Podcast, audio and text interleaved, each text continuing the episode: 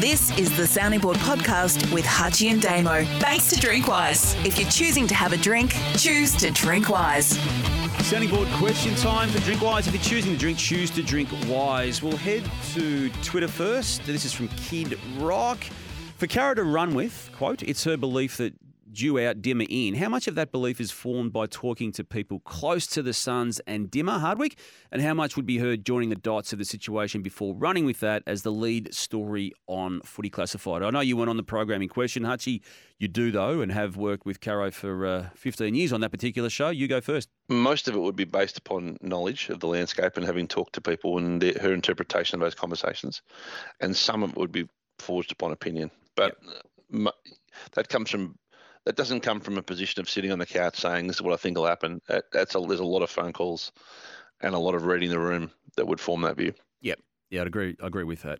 Ultimately, it was opinion, but but again, I agree with everything you've said about Caro getting to that point to, to say it the way she said on TV. Tweet from James: Do you think the AFL should do away with percentage on the ladder? If teams are on the same points, just use head-to-head results similar to the NFL.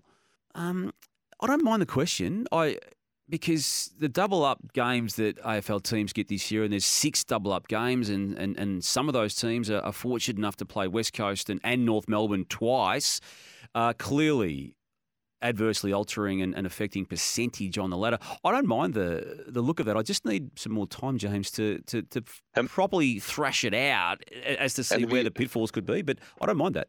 Uh, even better if you allow the wildcard weekend in straight away. To give you an example, this year, this year on the gap weekend mate, would you rather A, have the weekend off and have no footy and leave footy dormant last weekend of August, or B, have Essendon playing Geelong on the Friday night 8v9 for the last spot the week after? I hate your idea of the wildcard round, and yet and yet I'm about to probably answer in the affirmative to the way you'd want me to on this because could, because of the way the ladder business, is this year. Yeah.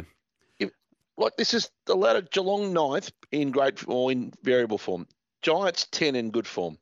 Fremantle Gold Coast, Sydney, Carlton, and Richmond yeah. are all within one and a half games of the finals. Yep. And the damn season's still alive. And we've got a wild card game, seven v ten and eight v nine. And we're in the entertainment business, and we're knocking back the opportunity to put two products on of that size and magnitude on that weekend. Like it's so daft. All Fix right. it. Here's my counter to that, and this is still my overriding view on this you've got 23 matches in order to to to find a place amongst the top eight teams of an 18 team competition where three of them are hopeless anyway, Hutchie. So you're really only competing with 15 teams. You only need to beat half of them to make finals anyway. You don't need a 24th match. There's 24 rounds, about, I know that. There's 23 a, matches. It's not about need.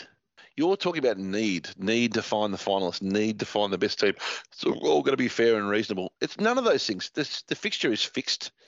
The, the games are designated rather than drawn and we are in the entertainment business competing with other entertainment sports. So if you apply that lens to it, more content at the business end is better. And this is a simple way to do it because the weekend already exists to do it in, yep. and there's the availability of teams to do it. Yeah. I don't understand it. Might, might be the best argument you've mounted to this point. I'm still uh, in the negative. Hutchie, have you got the questions in front of you? Because you'd like to ask this third one from the top. If you do, and if you don't, I'll reluctantly do it. Uh, you might have to ask it for right. the moment. It's from Peter. It's on Facebook, and he says he's been meaning to ask this for weeks. Did Mini Damo pinch a spare of Damo's thick frame spectacles and put them on Dutton's head, thus softening Dutton from a threatening skinhead to a four-eyed intellect? I would have rather you read that,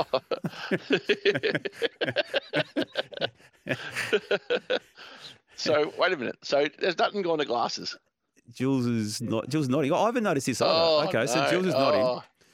This has got mini Damo and again, via Big Brother Damo on, on the, all over it. On the rare occasions I do see this particular brother in a footy season, I don't speak and talk shop with him anyway. And he's overseas last time I checked anyway. So I haven't caught up with this. And Jules is now showing me a photo, and he's showing a photo to you. Yeah, look, he has got the oh, he's got the Damo tribute glasses. Mini Damo, Mini Damo Threatening has skin. gone home. He's gone around to Damo's house He's borrowed a pair. No, you wouldn't want He mine. said, "This will get you. Mine are the this'll Coke bottles. going. It'll make you make you look sophisticated, Pete." Threatening And skinheads of four-eyed intellect. He's rolling a Damo look. it's called wearing glasses, Archie. Facebook from You know, you know what I reckon's happened? He's gone to your he's gone to your Twitter feed to check some footy information. He's gone, wait a second. Those tribute glasses on Damo's Twitter feed, they look pretty. Isn't this like your brother, Mini Damo? You sourced me a pair of those. Just uh, yeah. Anyway, Facebook from Roger. What is the best job in the AFL media that everyone wants to get their hands on? Is it chief editor of a newspaper, or is it having a radio show, or is it having a gig on TV? I'd love to hear a ranking of the different jobs. You, do you mean James Brayshaw out in this conversation? Like, do we leave him to the left? so you reckon he's got the best one, do you? Well, he's got he's got the best work life balance. That's, that's for sure. He does work pretty hard, Archie. I don't, I don't need to, I don't need to defend him because he's big enough to do it himself. He does work pretty hard. No. Yeah. What's the Mind best you, job? he, he has had two weeks off, by the way, so- as we speak. Half his luck. Um, oh, look, Roger, I'm not avoiding the question. I, it's it's where you are at that point in time. I mean, I I couldn't think of anything worse right now than to be the chief editor of a newspaper, and yet I reckon when I was 18, 19, 20, thinking, how good would that be? It's all I ever wanted to be. Um, having your own radio show, you know, again, look, it, it sounds great, and it is, but it's not for everyone. Waking up at four o'clock in the morning to, to get there for everyone. Um, yeah, so look, that's that's just how it is. Um, oh, yeah, you just got to work out where you fit into into the whole uh, landscape, don't you, Archie? I think we're all lucky. Yeah, we are. Um, Absolutely, we are. Yeah. we're- Yeah, we're still lucky to be doing this, this even this show.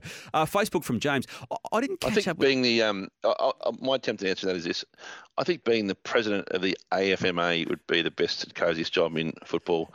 You have a meeting once a a, job, month Archie. with with other people. You sit around for an hour and talk about the footy results. You really don't effectively come up with any ideas th- from that meeting, and you say we'll park that till the next meeting, according to the chair, and then eventually you get around to putting out. One event a year. What, what do you want us to do? I've asked you this for three years that I've been doing it, or whatever, or two, whatever I've been doing it. I've asked you, what is the one thing you would like done? And you, you don't even have an Um, answer to well, that question. I would either, I would either a, Apart from sell the night to corporates. That's, that's, that's, that's your, that's I your would- answer. I would shut it down. Shut probably, it down. but- but then you wouldn't be able to gloat about how many awards you've won. You, you, We'd, we'd have our own like news do. And the winner of the SEN Breakfast Show of the Year is Gary and Tim. beating Matty Johns. I can't believe it. But um, Special commendation to Vossi in Brisbane, Sydney. but if if it's to uh, if it's to exist, I would ramp it up and rate you know and, And make- what? put some teeth into it. okay, well, keep, keep talking. Keep talking. Establish a charter of why you exist, what you want to achieve, how you want to represent and help journalists, how you want to act in their interests, how you want to preserve jobs, and then I'd go about building the objective. I wouldn't be like talking about the night all, all year. You're an idiot. Uh, this is from James on Facebook. Should Shane Van Gisbergen tell Supercars and his Red Bull racing team that he isn't fulfilling his contract next year on the back of his win in the NASCAR race this week? This has been lost a bit, hasn't it? He, he won a he won a road race in Chicago in NASCAR. That, that is that is that extraordinary from He did.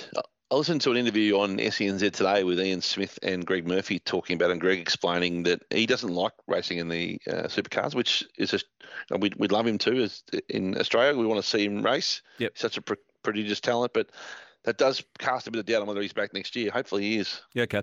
Simon on Facebook uh, wants us to talk about Ricky Ponting. Simon, I'll refer you back to the main body. We did talk about how he uh, accurately um, commentated on that test in, in Lords. Email from Brad. Do you think it's fair that New South Wales has already lost the State of Origin NRL series without a game being held in New South Wales? I'm all for selling a game to a growth market, but what are the commercial reasons they sell game one instead of game three?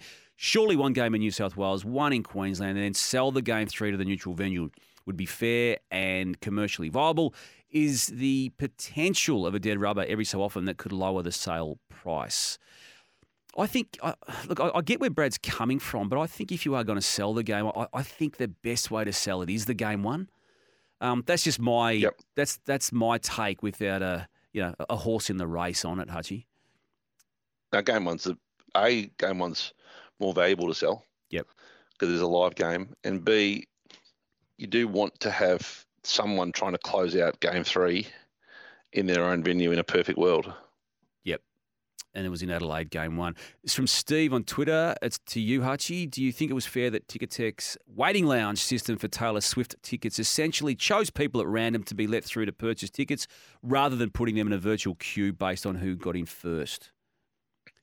Geez, there was some angst, wasn't there? Uh, last I don't think. I don't think there's an easy way to do the Taylor Swift concert. Like the supply and demand is as out of whack as anything we've ever seen. And we Yeah. did, have talked a lot about this premium nature of uh, sport and events in troubled times, Damo, and that's this a great example. Yep. And the success of Taylor Swift is has been, in my mind, um, amplified enormously by the extraordinary content distribution through TikTok through the other cities. So people have lived the concert on TikTok through the other cities uh, vicariously, and it's created a mass FOMO overlay. And is this through her own accounts, I'm assuming?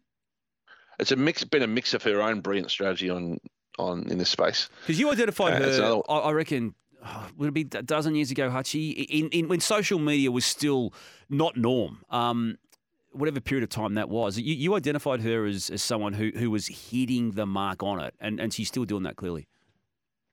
Um, well, she's the best marketer in the world right now, without question. Yep.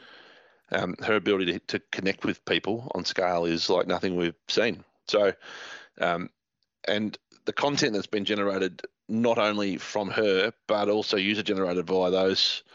If you look at the concerts in Philly and the atmosphere outside the stadium, where people were in the car park and couldn't see her but were going berserk, and now that's travelled. Like it's um, and this speaks a little bit to our vanity as a nation, where we want to be able to say we were there and look at how we got tickets and who didn't and where you sat and all that sort of stuff. But it's it's going to be enormous. You, you'll be there, won't And? You, you? You will be there, won't you?